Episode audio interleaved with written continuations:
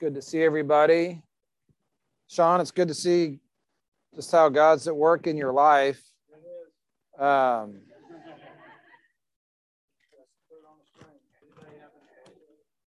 yeah. All right, so on that trunk or treat date coming up on October 30th, okay, that's we invite the community to come come by and we have hot dogs and chips and games and then a trunk or treat for the kids. So we decorate our cars. You guys know what a trunk or treat is? So we want some cars and then we'll want to man the the prayer tent. So we are a church. I mean, they're coming for candy, but hey, while you're here, can we pray for you? We want to run the prayer tent. And so we'll have some signups to come on that. But it's an opportunity for us to interact with our community. Okay. And so sometimes we don't we don't have those very much. And so we want to definitely take advantage of that. So so schedules and, and such to come on that.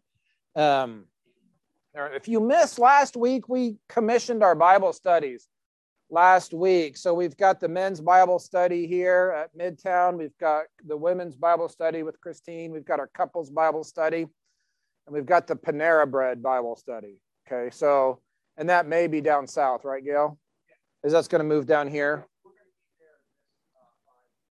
Yeah, so we so we gave a charge to our Bible study leaders. We commissioned our Bible studies. It is official under the spiritual authority and the, the umbrella that, that comes with that we're gonna we're gonna get outside the four walls and reach our communities with these evangelical bible studies and so we did that last week and if you missed that you might want to take a look at that so turn to first john chapter 2 actually just by way of review last week we talked about the fact that you live somewhere physically, that's really easy to understand. I could go to your physical address, I could find your house, and that would be where you stay. That's your abode. We, we don't use that word, but but it you abide in your abode. You stay in your house, and so that's easy to understand physically. Spiritually, we also have a place where we abide, but we're two places spiritually. We we have actually our physical reality. We are here at 3953 Walnut this morning, but we are also seated together in heavenly places. When the eternal God came into time space and we were born again, we entered, you have present tense eternal life. So Ephesians says it this way we are seated together in heavenly places. And so even though we're here, we're also seated in heavenly places. Now, which one of those is your home? In which of those places do you focus? Where do you have your abode? We talked about that. And part of the message, really, maybe one of the major themes of First John is you need to abide where you live spiritually and don't worry so much about where you live physically. So, so that's what we looked at that last week. Now, this week we are in First John chapter 3, verses 1 through 3. So get eyeballs on that with me. This is what we read. Behold, what manner of love the Father hath bestowed upon us, that we should be called the sons of God. Therefore, the world knoweth us not, because it knew him not. Beloved, now ye are the sons of God, and it doth not yet appear what we shall be.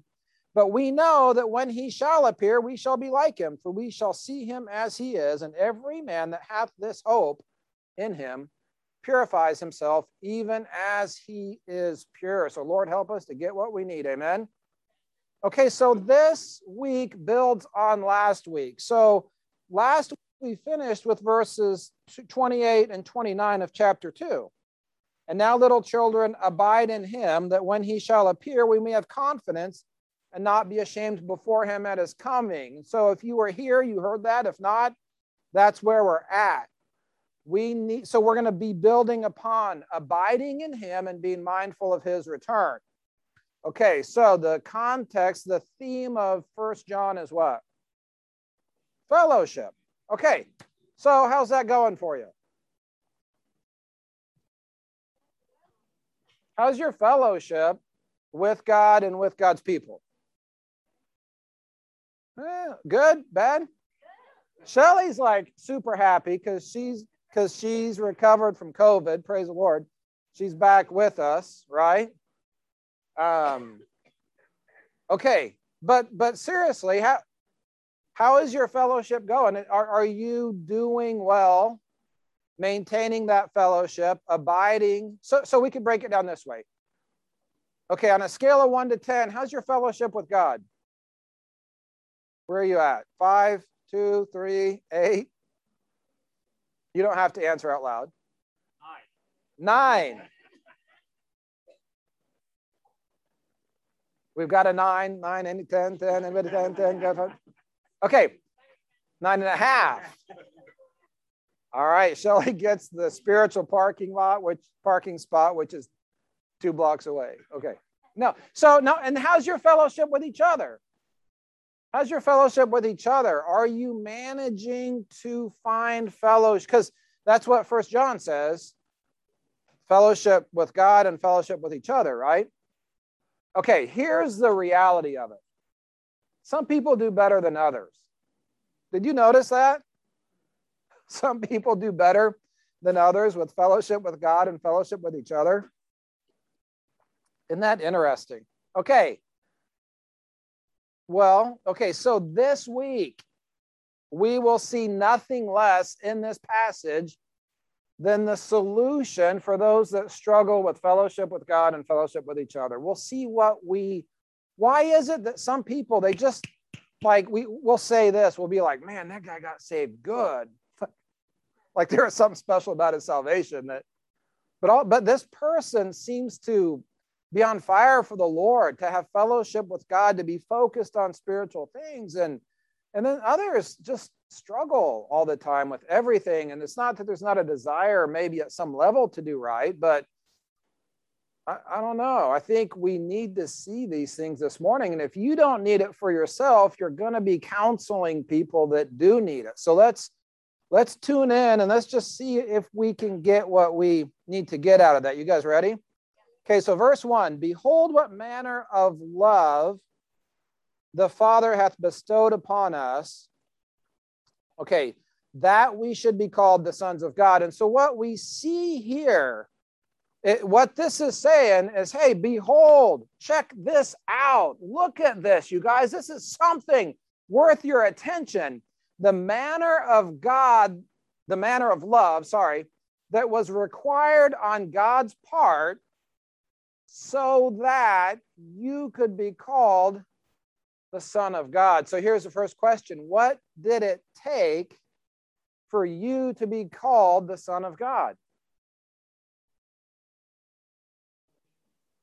It took you being saved to, okay, how'd that come about? Oh, Jesus. Wait, and who's Jesus?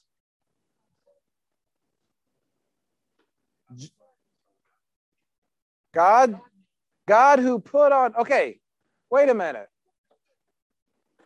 that Jesus that we read about in scripture, he did that so that you could be called the Son of God? Well, one thing that strikes me about this verse, it doesn't say, Behold, you got saved. Because that's how we think. We're like, I got saved.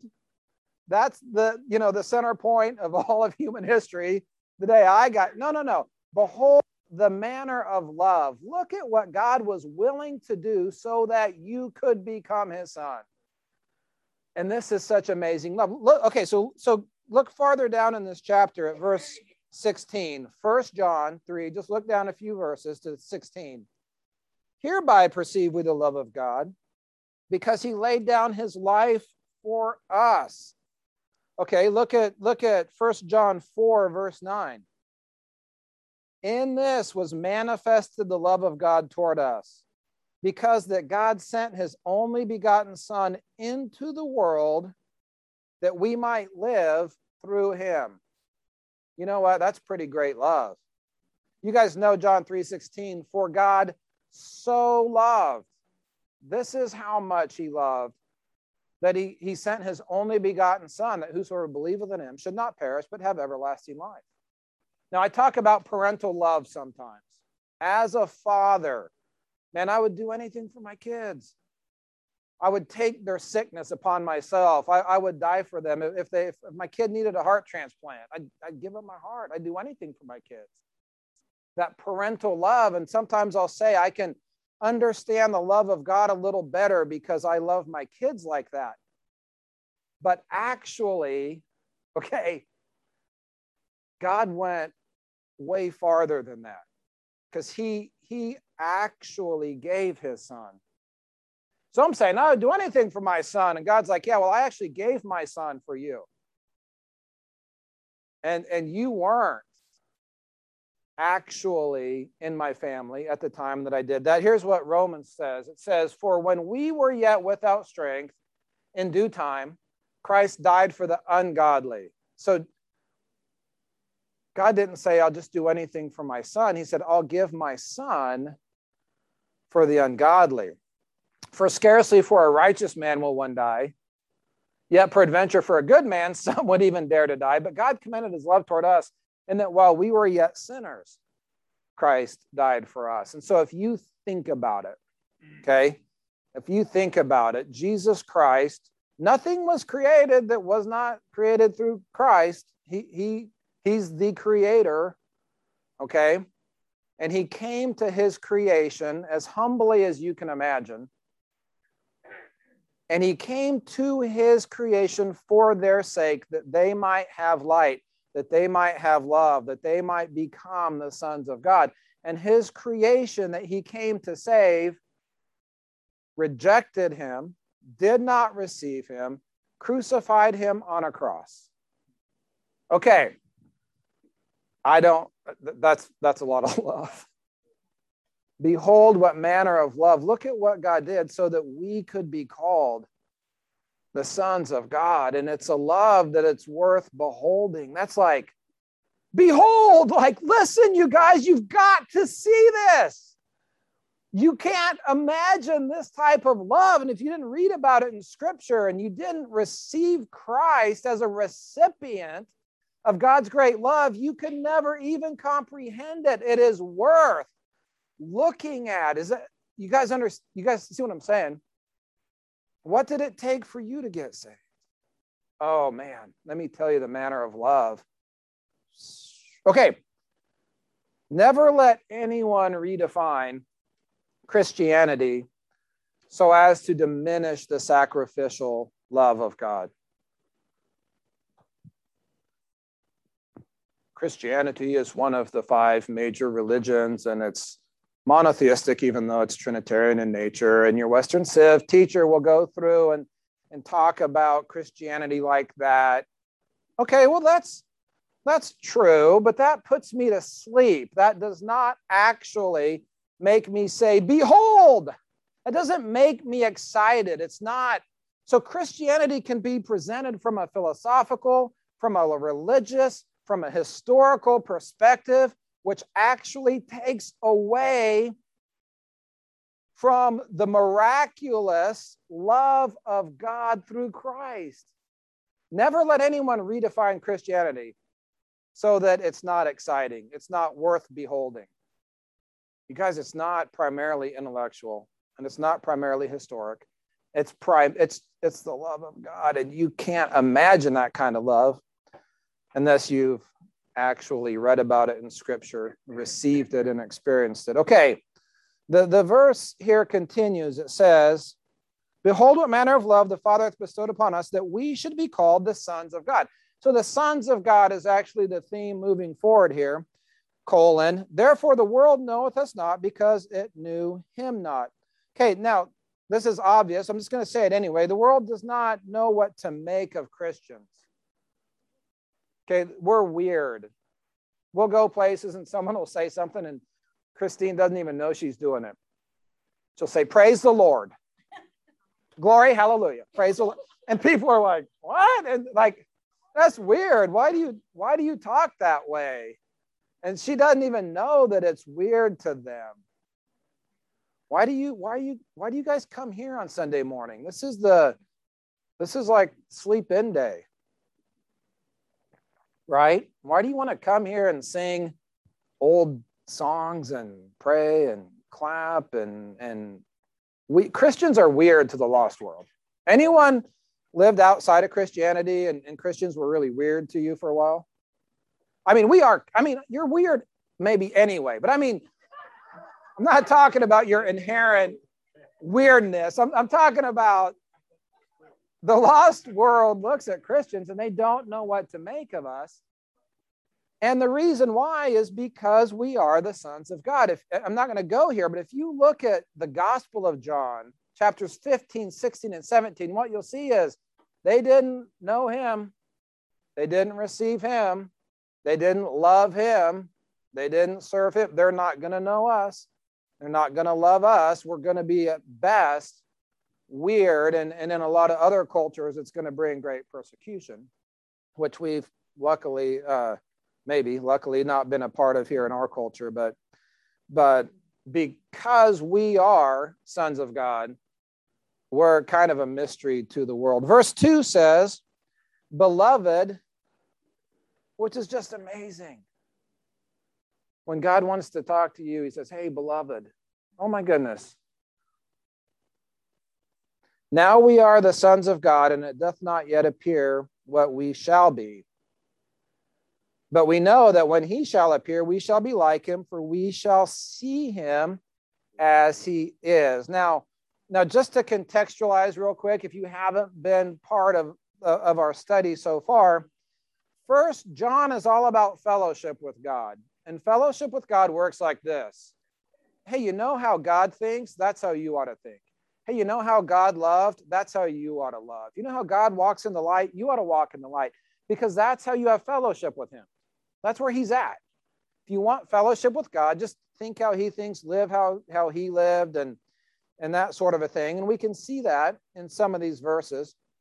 Look at 1 John 1 7, just back a page. If we walk in the light as he is in the light, we have fellowship one with another in the blood of Jesus Christ, his Son, cleanseth us from all sin. Look at 1 John 2 6. He that saith he abideth in him ought himself also to walk even as he walked. Chapter 2, verse 29.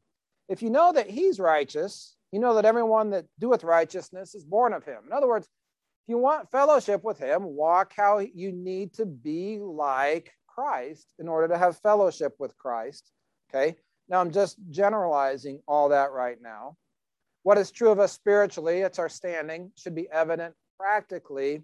That is our state. Now, what John is saying here in this verse is that spiritual reality that you are a, a son of God, oh, that's not evident yet. You still kind of physically look like everyone else. You still should probably take a shower every few days, right? You, you're the son of God with all the rights, the authority, the inheritance, the family position, the responsibilities of it. You don't look any different to me than before you got saved. What are you talking about? You're the son of God. Mm. It doth not yet appear what we shall be. Look, God started this work on the inside. I've got a glorious body, sort of. On the outside, not so much.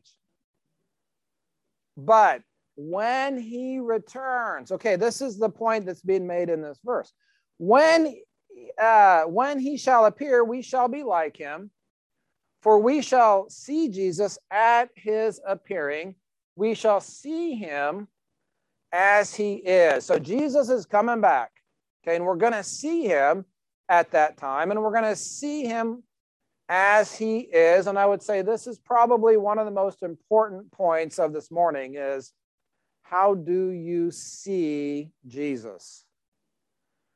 And how you see him kind of affects how well you're going to do in terms of fellowship. Okay so so let's look at some some verses here. Turn to revelation chapter 1 with me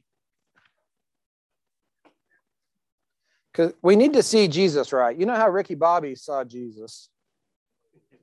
Little baby Jesus in his manger with his gold fleeced little diapers. So Ricky Bobby's praying to little baby Jesus in his gold because he likes that version of Jesus. All the spiritual people have no idea what I'm talking about. And all you carnal people, you're like, that's funny. So you just identified yourself right there, all, all you people.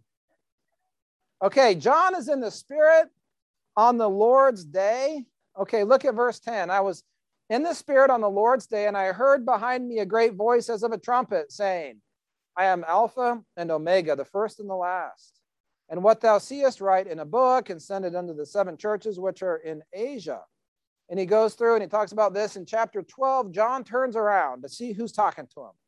And I turned to see the voice that spake with me. And being turned, I saw seven golden candlesticks. And he talks about the description that he sees of Jesus Christ. Okay, verse 17. And when I saw him, what happened? I fell at his feet as dead. When he saw Christ for who he is, he fell down as dead, and Christ had to come and with his right hand strengthen him and basically tell John, it's okay, it's me. I'm, I'm the Alpha and the Omega. Look, look with me at some other verses.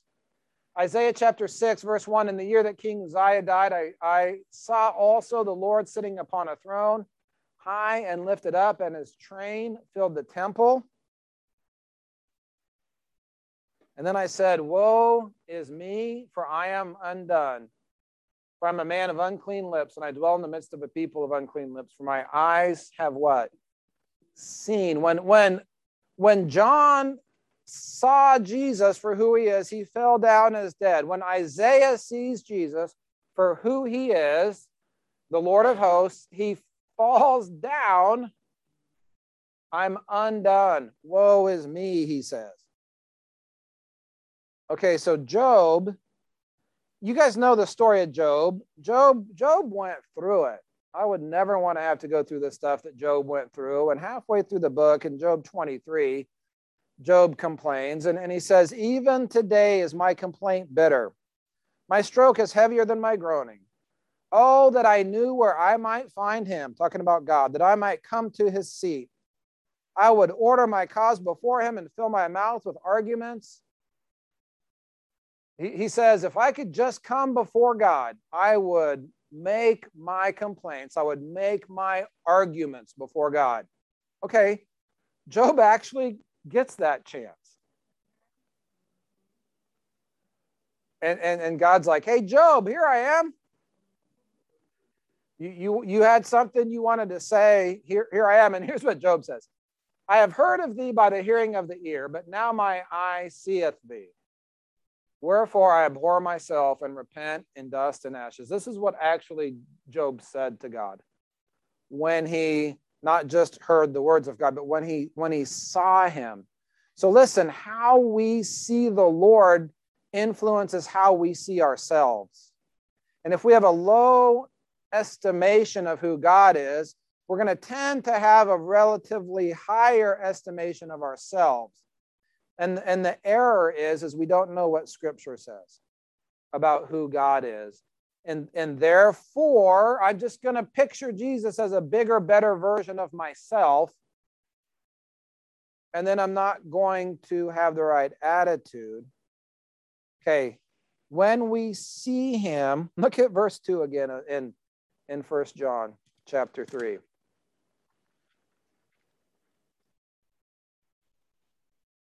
When he shall appear, we shall be like him, for we shall see him as he is. So, two things on this, real quick. Doctrinally, at the rapture, we do get a glorified body. When we see him, we will be like him. We will get a glorified body.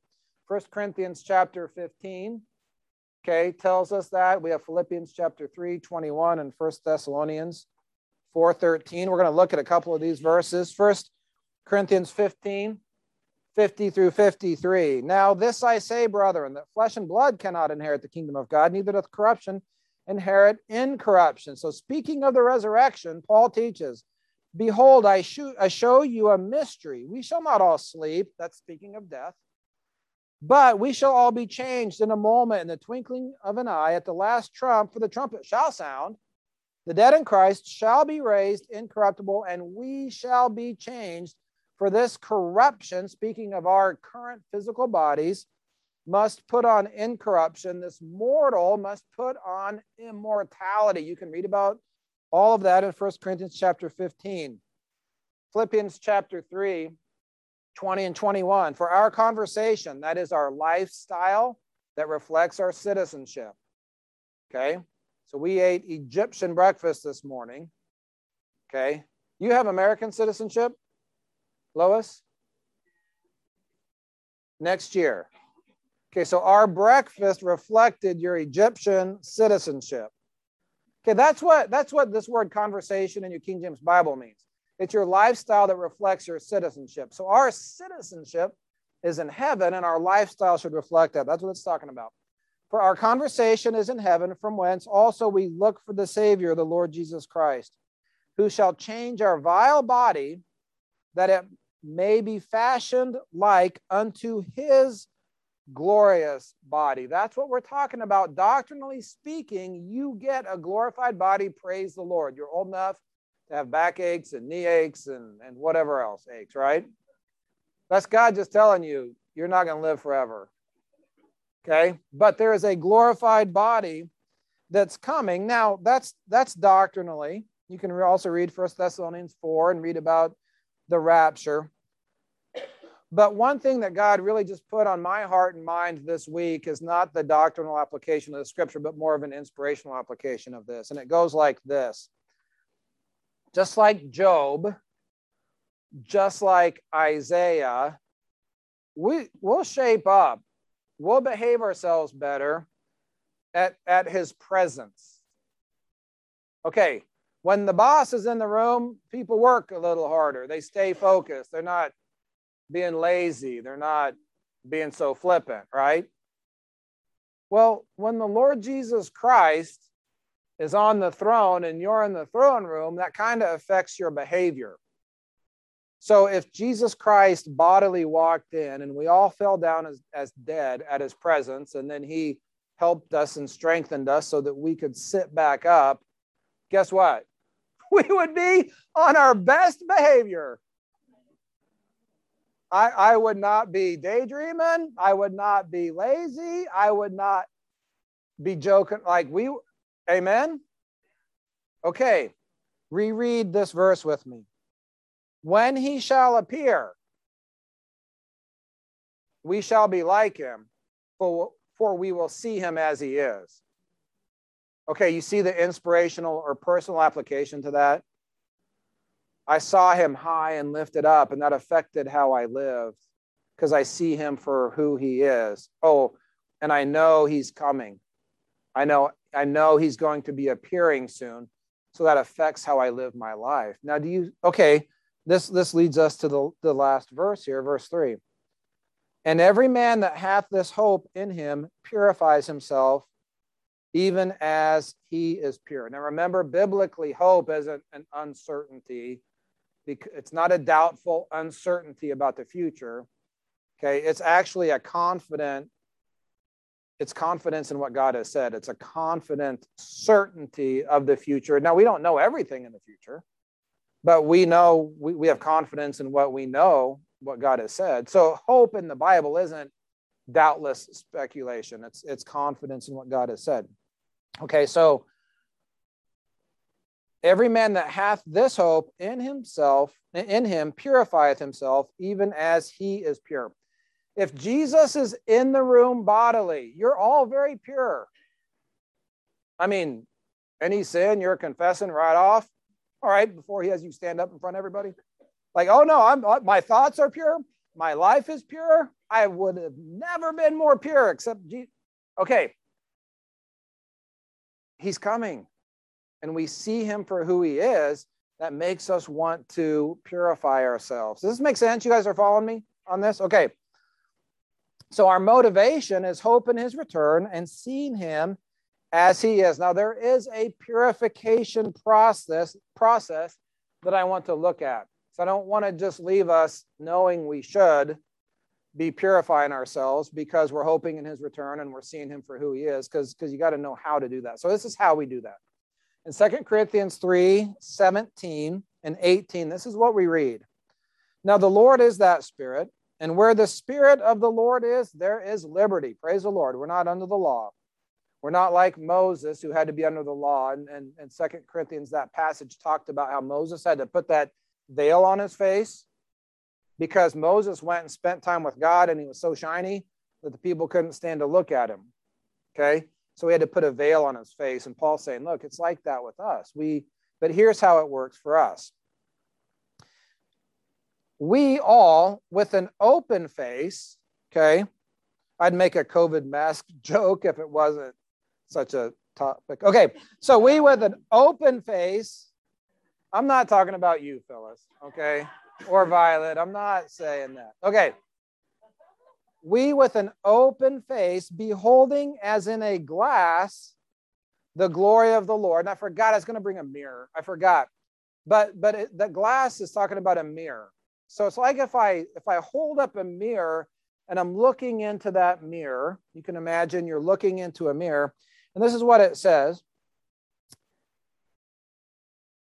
with an open face, beholding as in a glass the glory of the Lord. So I look into the mirror and I don't just see my reflection, I see the glory of the Lord, but then I see also my reflection because it's a mirror. We are changed into the same image from glory to glory, even as by the Spirit of the Lord. Okay, so let me just explain real quick. The glass it's talking about is your Bible. The glass is your Bible. How do we know that? Well, we know that because James chapter 1. There's only three passages in your New Testament that talk about a glass, and they're all referring to Scripture. Okay, so be doers of the word and not hearers only, deceiving yourselves. For if any be a hearer of the word and not a doer, he's like unto a man beholding his natural face in a glass. We're talking about the word and we're talking about the glass, the same context, the same thing. For he beholdeth himself and goeth his way, and straightway forgetteth what manner of man he was. But whoso looketh into the perfect law of liberty, if you remember that previous passage, it was talking about the liberty and the spirit. Okay. The perfect law of liberty, same context, the word, the doer of the word, the glass, the law of liberty, these are synonyms. He being not a forgetful hearer, but a doer of the work, this man shall be blessed in his deed. So the, the, the glass is the, the word of God. And so I look in here, and if you think about it, you can find Christ. This is how we know about him. This is also how we know about ourselves. The word of God is quick, it's powerful, it's sharper than any two edged sword, piercing even to the dividing of sunder, to the it divides the thoughts and the intents of my heart. I can read about myself in this book. I can read about Jesus in this book and I can compare and contrast myself.